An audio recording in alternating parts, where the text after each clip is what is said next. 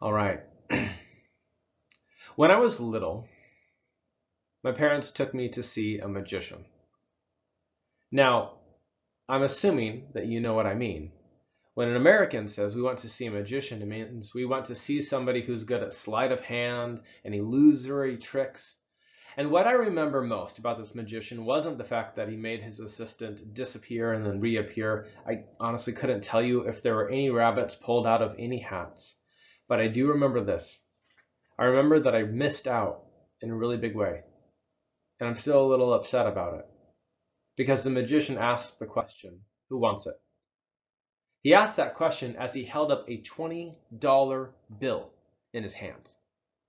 Now, I don't know what your life was like growing up, but me at that my, at that age, however old I was, $20 was a fortune. And he's like, "Who wants it?"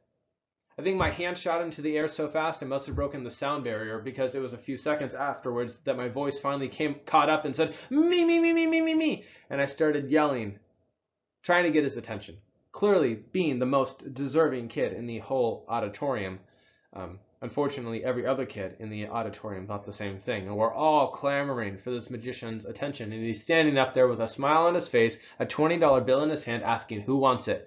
Who wants it? Who wants it? Well, after this goes on for a little bit, my father leans over and says, Luke, Jordan, go take it. And I was like, what? Go, go take it? That's not how this works. I'm not going to get up out of my seat and shimmy down the row and then head down the aisle and go stand in front of everyone looking stupid, asking for money. Like, that's not how this is supposed to work. But my brother Luke got up out of a seat and shimmied down the row past everyone. I thought he looked like a moron. And he walked down the aisle out front, out in front of everybody, and he came up to that magician and he held out his hand and he says, I want it. And that magician put $20 in my brother's hand, and I'm still ticked about it. I missed out. Now, kids, if you happen to be watching this, I will admit to you that later on in my life, in a similar situation, when someone says, Hey, who wants it? I tried the get out of my seat and walk down in front of everyone and ask for it. I looked like a moron and they sent me back to my seat. So not every presenter, um, this won't work with every presenter, but there was a chance. And my brother was the only person in the auditorium willing to go take it. See, all of us are afraid, I think, of missing out on the things that are really important, of those missed opportunities, of those treasures, those things of value that could have been ours whether immaterial or material. And we're afraid of missing out. And this morning, I have good news for you that there is something in our lives that we have not yet missed out on. I grew up listening to a song, The Cat's in the Cradle. I don't know if you ever heard it, The Cat's in the Cradle and the Silver Spoon, Little Boy Blue and the Man on the Moon. When you coming home, Dad? I don't know when, but we'll get together then. It's a, it's a song written about a boy and his relationship with his father, and his father was always too busy for him. And time and time again, the son would come and say, Dad, can we go play? Can we throw a ball? And the dad was always too busy and says, We'll do it later. And the son walks away, always smiling to himself, saying, Dad, when I grow up, I'm going to be just like you.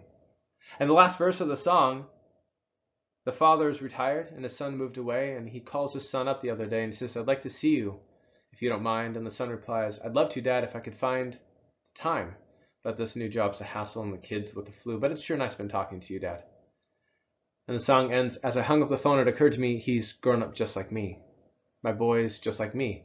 It's a song of regret. All right, there was a treasure, there was a kid in your life that you could have known, you could have loved, and you could have spent time with, and you missed out. Again, family of grace, I have good news. There's a relationship in our life that we don't have to miss out on. It's not too late. All right, we have an opportunity to get to know someone named Jesus, who is presently accessible to you and to I and to everybody else. All right, a relationship that is a treasure, that is of inestimable value. That if we truly knew what was on offer, our hands would shoot up and we'd start crying, me, me, me, me, me. And this morning, we're going to be in the Gospel of Matthew, and we're going to look at how different people respond to this good news about a guy named Jesus. And one character, one group of characters in our story sees the Christ, sees Jesus for the treasure that he is, and it changes their life forever. We're going to be in Matthew chapter 2. Now, in the Gospel of Matthew, Matthew is trying to show us who Jesus is. And he's trying to show us that Jesus is the fulfillment of the story of Israel, the story of God's people, the story of the history of the world. That in Jesus, all God's promises are coming true. And so he begins with a genealogy. Jesus is the son of Abraham, all right? The, the promised seed who's going to be a blessing to the whole world. Jesus is the son of David, all right? The coming king who will rule over all the nations of the world and build a house for God. All right? And Matthew's attempt in these first couple chapters is to show us how Jesus from Nazareth, son of Joseph, at least that's the story we heard, is actually Jesus, the son of David, from the town of Bethlehem. And so last week we looked at the birth story of Jesus, how he was born of a virgin. God did a unique thing in the womb of Mary, this virgin girl, and she gave birth to a son. And Joseph, who at that point had now married her, um, her and Joseph, they, they never had relations with one another, if you catch my drift, until after Jesus was born. Right? It was a miracle. And his name, Jesus, it means Yahweh saves. Because he will, he will save his people from their sins. All right, sin, again, it's this idea that each one of us as humans miss what we're intended to be. We, we fail to live up to the expectations, the standard of what a human being is supposed to be after all. Now, the rest of us, we look around and, and we are so accustomed to this idea that we fail that we just made it a proverb to err is human. As if it's okay that all of us are just messed up and screwed up. But Jesus came and showed us no, actually, humans were meant not to err. But he has come to save us from the error of our ways, from the things within our hearts that are corrupt and just wrong, and how we hurt one another, and how we think um, we, we despise each other, how we turn people into objects all the time. And it comes out in our words and in our actions and the way we treat one another. Jesus came to save humanity, and this is good news.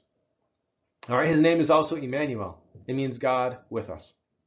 Matthew's claim is that in this baby that was born in Bethlehem of Judea all this long time ago, the God who created heaven and earth has come to be with humans forever. God took on human flesh. He is God with us. And this is something we're just going to have to wrestle with. All right, but now we come to chapter 2. I'm excited to share this story that many of you guys know because we read it every Christmas season. After Jesus was born in Bethlehem in Judea, all right, during the time of King Herod. Okay, this is important. Not just Herod, King Herod. Remember that. Magi, we'll talk about them in a second. Magi from the east came to Jerusalem and they asked, Where is the one who has been born King of the Jews? We saw his star when it rose and we have come to worship him. All right, Let, let's imagine for a second you own a home. All right, for some of you, that's reality. For some of you, this is fantasy, but just pretend with me. Imagine you own a home and you've been there for 20 years. And then one day you hear a knock, knock, knock on your door, and you open it up, and there's some neighbors from down the street. And in their arms, they have this giant gift basket, and they say, We came to welcome in the new owners of the house to the neighborhood. And you didn't think that you sold your house. This would be really disturbing. Okay, it's like that, only more so. In the days of King Herod, this group of important dignitaries from far out east show up in the capital city of Israel asking, Where's your new king? Because we saw a celestial body, a star up in the sky, or a portent in the heavens that announced that a new king of the Jews has been born, and we have come to worship him. This would be profoundly disturbing, and Herod and all Jerusalem are quite disturbed. Now let's talk about Magi for a second. All right, Magi, magicians, maybe. In Acts chapter 8, we read of one Simon Magus, Simon the Magi. He's a magician. He's not a great dude. All right, in uh, an extra biblical writing of the prophet Balaam is called a magi. Again, not a great dude, although we'll talk about him a little bit later. And Daniel, chapters 2 and, and elsewhere, the Chaldeans, the astrologers, the enchanters, some of them are called magi. And they're somewhat of a what do you call it? Like a, a, not a neutral character, but like, you know, they're a bit chaotic. Like, are these good guys? Are these bad guys? Are these like who are they? They're not Orthodox Jews, that's for sure. They're not Orthodox Christians. Um, there's something else. And they saw the stars and they knew what it meant that a king of the Jews has been born. Now, that phrase, king of the Jews, won't show up again in Matthew's gospel until chapter 27. It'll be important when it does. And the other thing we have to acknowledge that's kind of strange about this story is not just the Magi, but there's a star that they observed and they said, We know from wherever it was that they came from, we know that meant a king of the Jews has been born.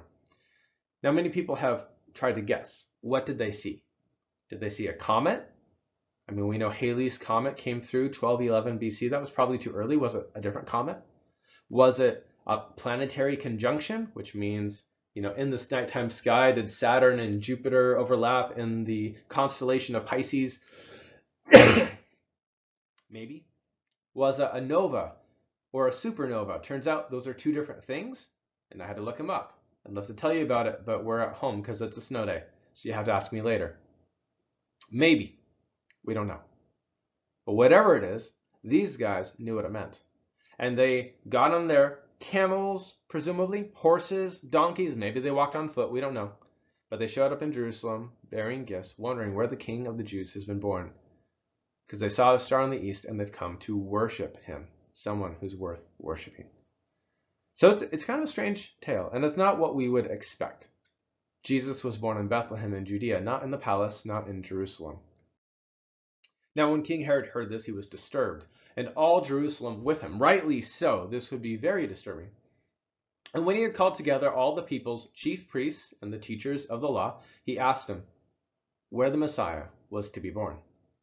See, Herod had figured it out. This isn't just any king of the Jews whose portent rose in the heavens. All right, this is the Messiah. This is the one who's going to usher in the golden age of Israel.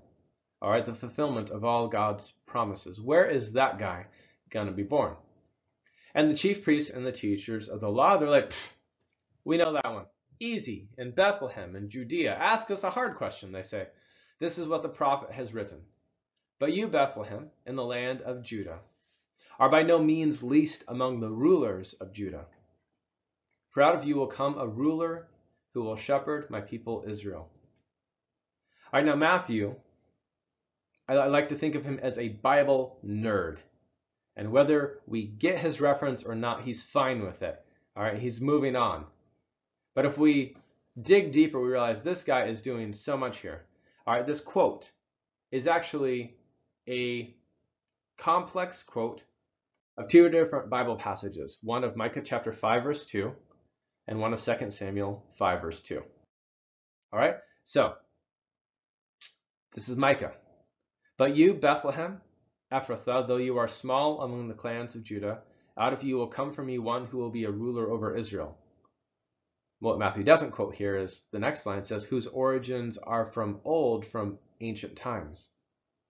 All right, this is no ordinary ruler, this is the Messiah. And he's from a long time back. In verse 4 it says, And he will stand and shepherd his flock in the strength of the Lord, in the majesty of the name of the Lord his God. All right, and Israel will live securely and then his greatness will reach to the ends of the earth. All right, the Messiah is going to come and going to atone for the sins of the people of Israel and lead them back to enjoy all of the prosperity that God wants to give his people if they would only listen and obey him. The second, the last line of this quote that the chief priests give to King Herod is from 2 Samuel chapter 5 verse 2. When all of the Israelites uh, after the civil war between Abner, son of Ner, um, and the men of uh, Ishbosheth um, give up, they come over to King David uh, and to his army in Hebron, and they say, We are your own flesh and blood. In the past, while Saul was king over us, you were the one who led Israel on their military campaigns, and Yahweh said to you, You will shepherd my people Israel, and you will become their ruler. All right, so the Messiah is going to be born in Bethlehem, and he's going to be the son of David. He's going to rule over the kings of the world. So after Herod learned that, he called the Magi secretly. All right, let's not make any more disturbances in Jerusalem. And he found out from them the exact time the star had appeared. And he sent them to Bethlehem. And he said, Go and search carefully for the child. As soon as you find him, report to me, so that I too may go and worship him.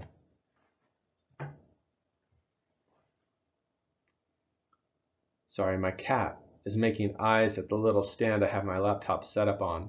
And uh, I think she's going to try to jump up on it and ruin everything. So we're going to stop her.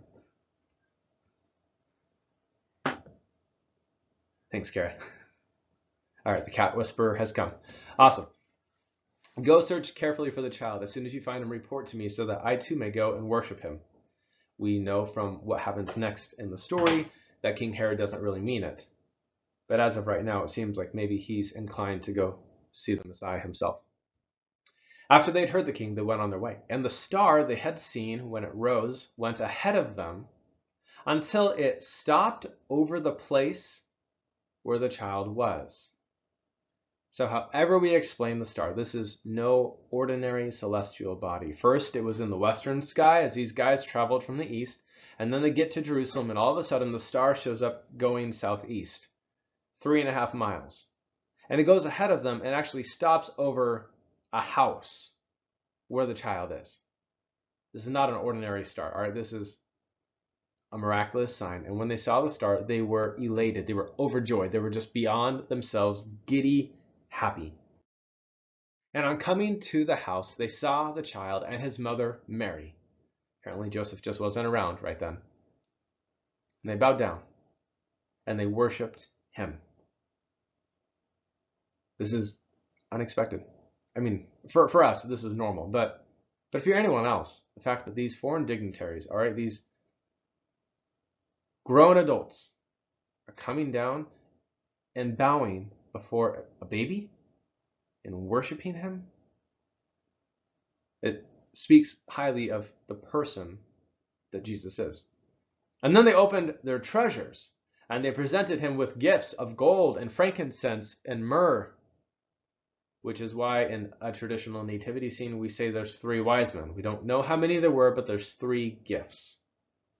All right, and some of us are familiar with some of these, and some of these might be strange. What is gold, frankincense, and myrrh? Gold, we know. We still wear it as jewelry. All right, it is the ultimate status symbol of pretty much all people everywhere. All right, did you know the king of Saudi Arabia has a golden sink inside his $100 billion 700, Boeing 747. All right? Gold, we get it. But frankincense and myrrh, what are those? Um, if you didn't know, they are aromatic resin. All right? They come from trees that grow in the Middle East, in Yemen, South Sudan, thereabouts. Um, and when you when you burn it, it's very pungent and aromatic. Maybe the closest thing we have around here might be like cinnamon, but yeah, aromatic resin. And so they give gold, frankincense, and myrrh to this baby, which is strange. Now, what's going on? We'll, we'll talk about that and uh, what their gifts are in a little bit. but after finally finding what they wanted, all right, they found what they were seeking. They go to sleep, presumably happy. And then, having been warned in a dream not to go back to Herod, they returned to the country by another route. All right, they, they chose, because of divine revelation through a dream, to not listen to the edict of the king. They'd found the actual king, and then they were able to go home happy. May the Lord bless the reading of his word. It's, it's a wonderful story. Again, most of us are familiar with. It's a strange story with puzzling details. And, and Matthew just gives it to us. And again, on the surface, we're like, all right, this is a little bit odd, but the better we know our Old Testament, the more odd or awesome this story becomes. So let's talk a little bit about these scriptural threads that Matthew is drawing together in this story. Okay, first of all, a star. Now, here on the screen, you have a number, uh, a quote from Numbers chapter 24. But first of all, Genesis chapter 1. All right, stars are in the sky to serve as signs for appointed times, times to go meet with God. And four books later, in the book of Numbers, there is this magi from the east who sees a star representing the king of Israel, and then who chooses not to do what the evil king wants him to do. All right, it's a story of Balaam. It's recorded in Numbers 22 through 24, and then partly 25 in chapter 31. But your kids, I think, will get that story next week, you who have kids in class. Balaam, all right, this prophet, this magi has this vision, and he says, I see him, but not now. I behold him, but not near. A star will come out of Jacob, a scepter will rise out of Israel. All right, this ancient prophet sees that a king will come out of Israel who will rule over all the nations of the world, and he calls him a star. It's not coincidental that Matthew has a story of these wise men from the east saying, We saw his star when it rose. We've come to worship him. Beyond the star, we have something else going on. All right, foreign dignitaries bringing gold and fragrant spices to the king of Israel. Oh, that kind of sounds like the story of the queen of Sheba. If you remember this story from 1 Kings chapter 10. All right, a foreign dignitary gets word about how great the king of Israel is, and she shows up with a caravan of camels laden with gold and spices. And the prophets and the scripture writers post Solomon look back at this story and say, this is a sign of what is to come. So in Psalms chapter 72, all right, speaking of the future king from the line of David, long may he live, may gold from Sheba be given to him. May people ever pray for him and bless him all day long. Or in the prophet Isaiah, again, looking forward to the time of the Messiah, all right, when God will keep all his promises. It says in verse 6, um, second half, all those from Sheba will come. They're going to bring gold and frankincense and proclaim the good news of and praises of the Lord. All right, these these gifts were spoken of in Scripture before. But I actually think something even more than that is going on.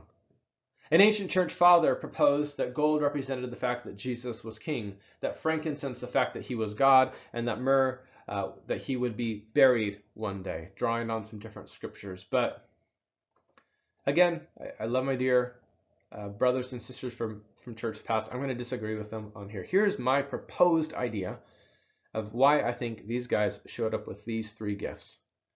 All right, because in the scripture, all three of these gifts show up in one specific section of Scripture, and that's in the building of the tabernacle.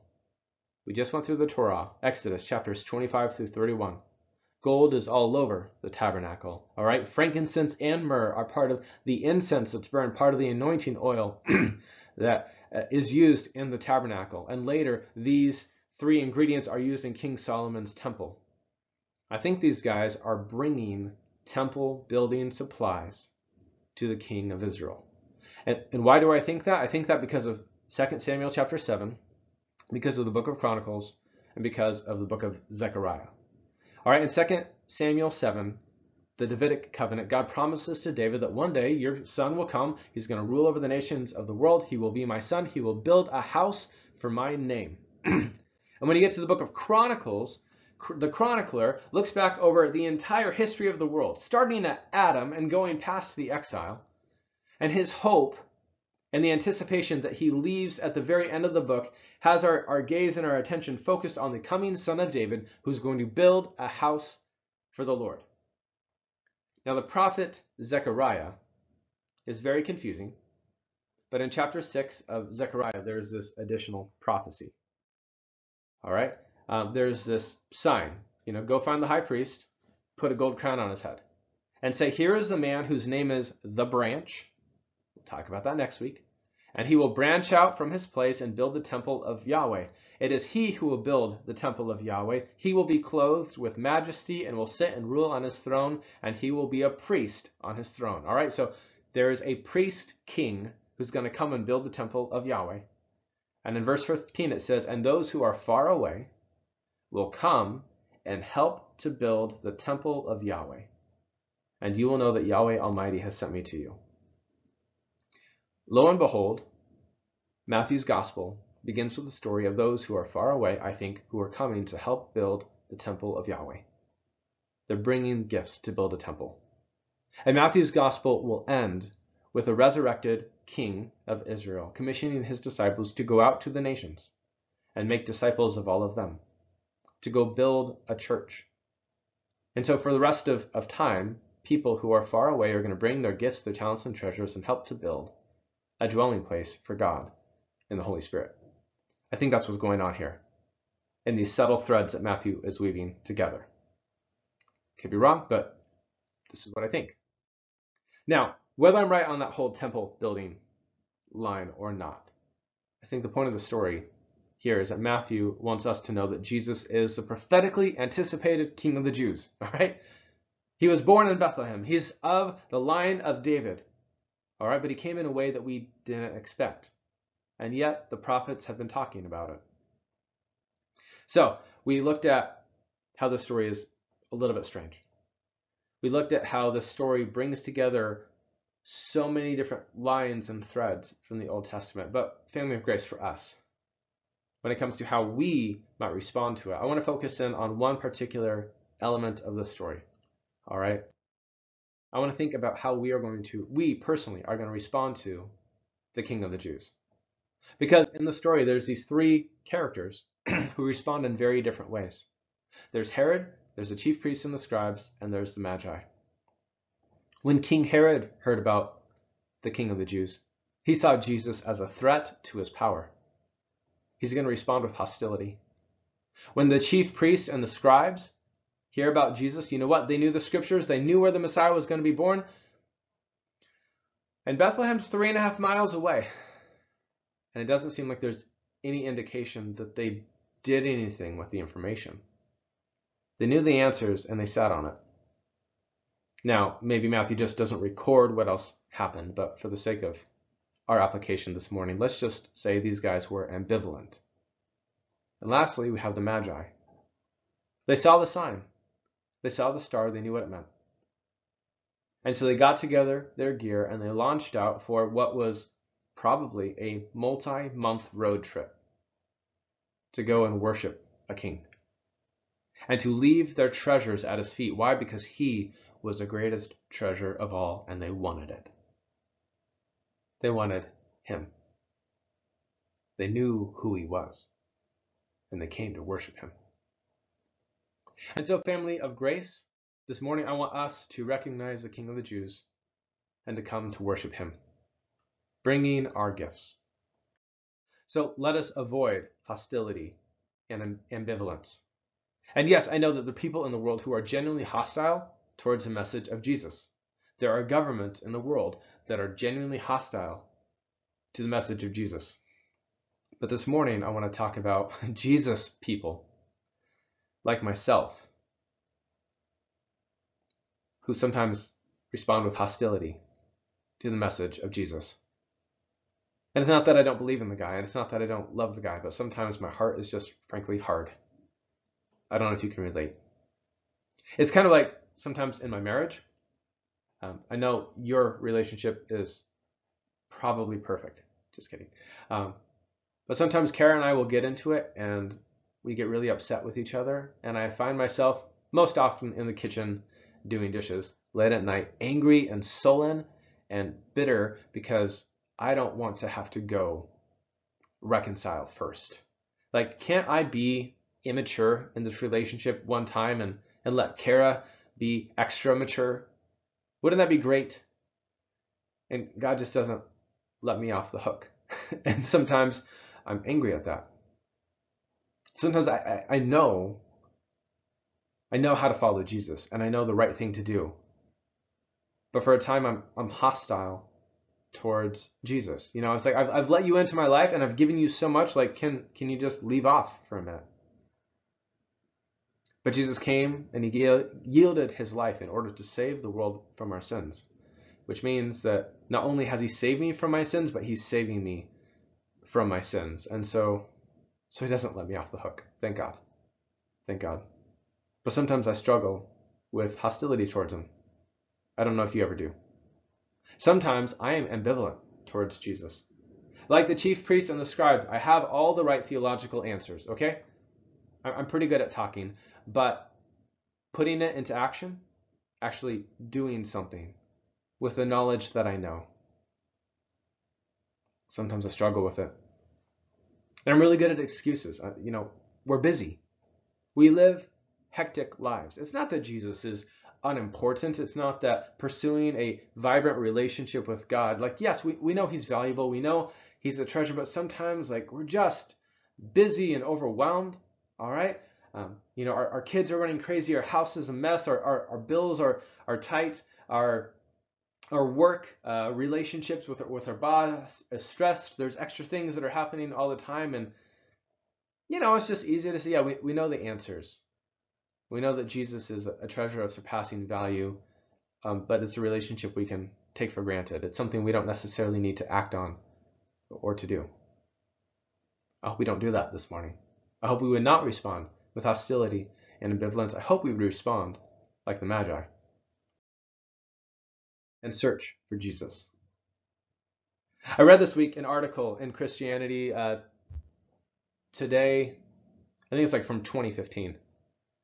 And it's a story about a guy who grew up in the 60s. And as he and his friends now joke, if you remember the 60s, you weren't there. Because he and all his college buddies are getting high on every substance known to man, seeking to expand their consciousness, just to search out the deep mysteries of the universe. All right, just full on hippies. And one of his friends had a vision of Jesus while on an LSD trip and came to Christ. That's not the story we want to hear, especially if uh, if we're pretty well-to-do, like religious folk. That's not that's not the, the model we want to have. Like, what would we do with that? Oh, that would be like a bunch of foreign magi showing up in Jerusalem looking for the king of the Jews. See, my dad had a problem with those hippie people. My dad was a Marine, a Jesus loving Marine, and he had no space for peace loving hippies. Until one day, one of them showed up at church. My dad was a greeter, and here came this long haired guy, and he knew it was going to be a test on his heart. So he put out his hand. He says, Hi, I'm Dan. And that hippie guy grabbed my dad's hand and shook it. And he says, Hi, I'm Randy. It's nice to meet you, brother. And inside, my dad just went, Rrr. And that night, God was just tapping on my dad's heart and says, Dan, I love him too. my dad responded, God, you can't love a hippie. And God says, Yes, I can, Dan. Turns out Randy and my dad became best friends because God loves all types of people. And and sometimes it's the ones that we wouldn't expect, who see that Jesus is valuable, who come to understand that he is the most priceless treasure. Maybe they came from a more, more broken background than, than we do. And yet some days, those, those weak new Christians see Jesus as something that the rest of us just take for granted. We forget that even after we found Jesus, we need to keep seeking him. It's a relationship to keep investing in. He's someone worth finding over and over again. Because the thing about loving Jesus is the more you love him, the more you grow and are able to love him. And the longer you serve him, if you do it right, the more joyful service to him becomes. Like the healthiest relationship between two people who love one another. It just gets better with time. And yet some of us grow cold. Some of us grow busy. This morning, I hope that we would search for Jesus. And maybe that means that this week you need to show up to the Thursday class and come to find him. Maybe it means that you're going to go on a, a quest to discover like who Jesus is and to wrestle his identity down to the ground.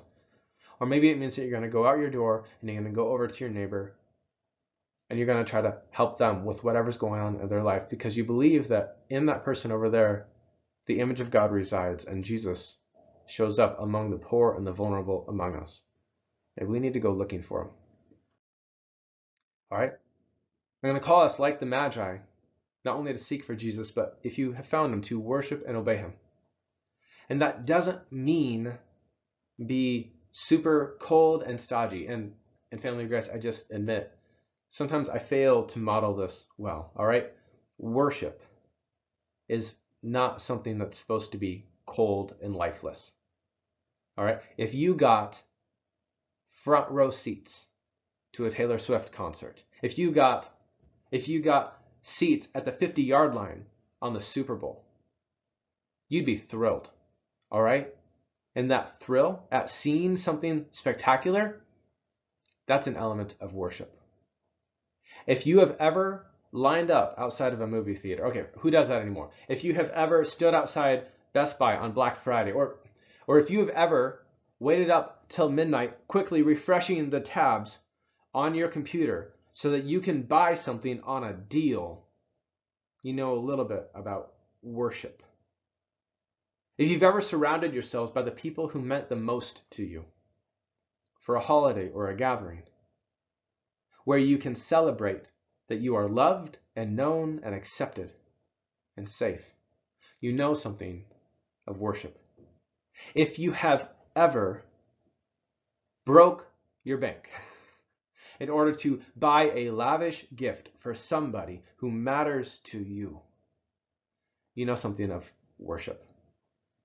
Guys, Jesus has done more for us than anyone else. He knows us better than anyone else, and He loves us greater than anyone else. You know, I, I talked to a guy one time, he talked about romantic relationships. He says, here's how it works you choose your love, and then you love your choice. And by that, he meant that after finding the person that you're going to marry, you're going to spend the rest of your life learning to chase someone you've already caught, learning to love someone that you've already chosen. You quit looking, but now you you change the relationship and you dive deeper.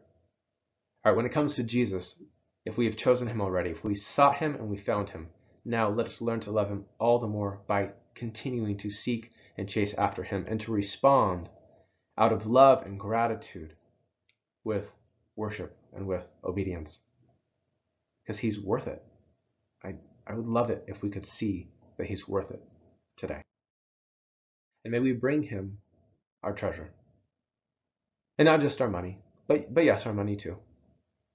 Um, just like we, we do anytime we go shopping or anytime we're buying a gift for somebody else, we, we don't count it that costly because we know that this matters. This is worth it. All right, let's bring him our treasure, but also let us bring him our time. Let us bring him our talents. Maybe this is the year that you wonder, how can I use what I have to invest in building up the church? Especially if I'm right that the Magi brought Jesus temple building supplies. Jesus has given us temple building supplies. You have something, I have something that is good for other people.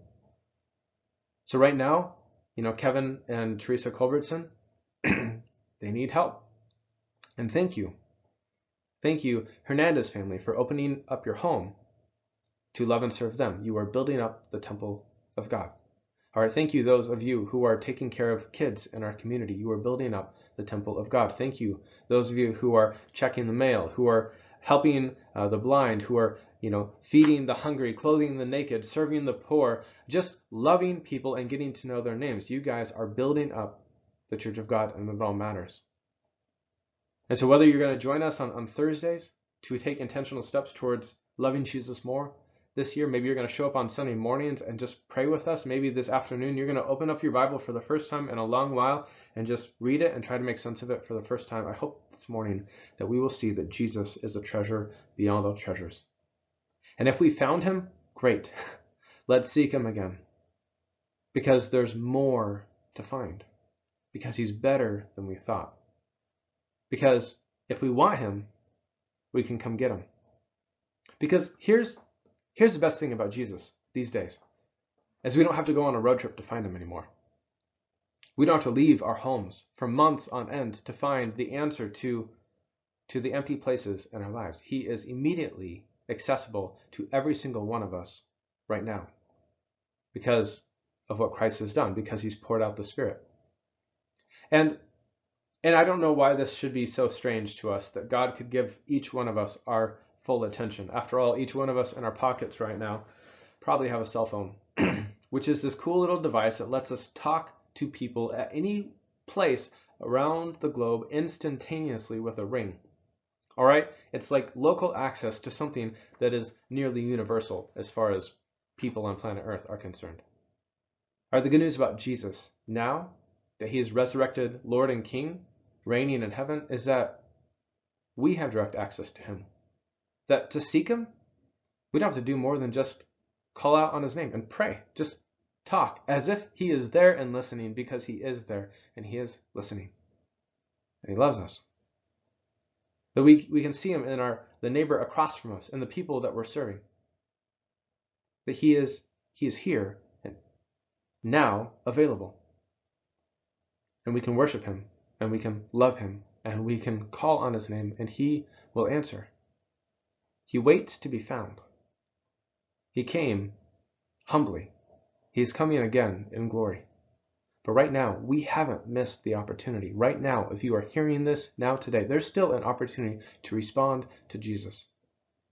And whether you don't call him your Lord and Savior, and I hope you will, or whether you've been calling him Lord and Savior for the 20 years, I hope today that you walk away valuing Jesus more because he loves us. He came to save us from our sins. He is God with us. All right, may we fall and worship at his feet right now. Would you pray with me? Heavenly Father, thank you for your goodness. Thank you for your Son. And thank you, Lord, that though separated um, from one another right now physically, Lord, uh, in the Spirit, we are already anticipating the day when we will fully worship you in your presence forever together. And Jesus, thank you for being accessible to all of us through the Holy Spirit, that you have led us to God uh, your Father and provided access for us to enter into the throne of grace, that we have a chance to build your church up even today, to love and serve those around us, to use uh, the talents and treasure that you have graciously provided us in order to better the lives of the people around us. God, would you help us? Father, would you give us your love for your Son? Spirit, would you teach us of the, the greatness of Christ? And as we look to him day in and day out, more and more, would you, we find that we are changed in the looking, that we would become more like Jesus, that we would love him more, and that we would go and love other people like him more. Father, bless your people this morning. I pray in Christ's name. Amen.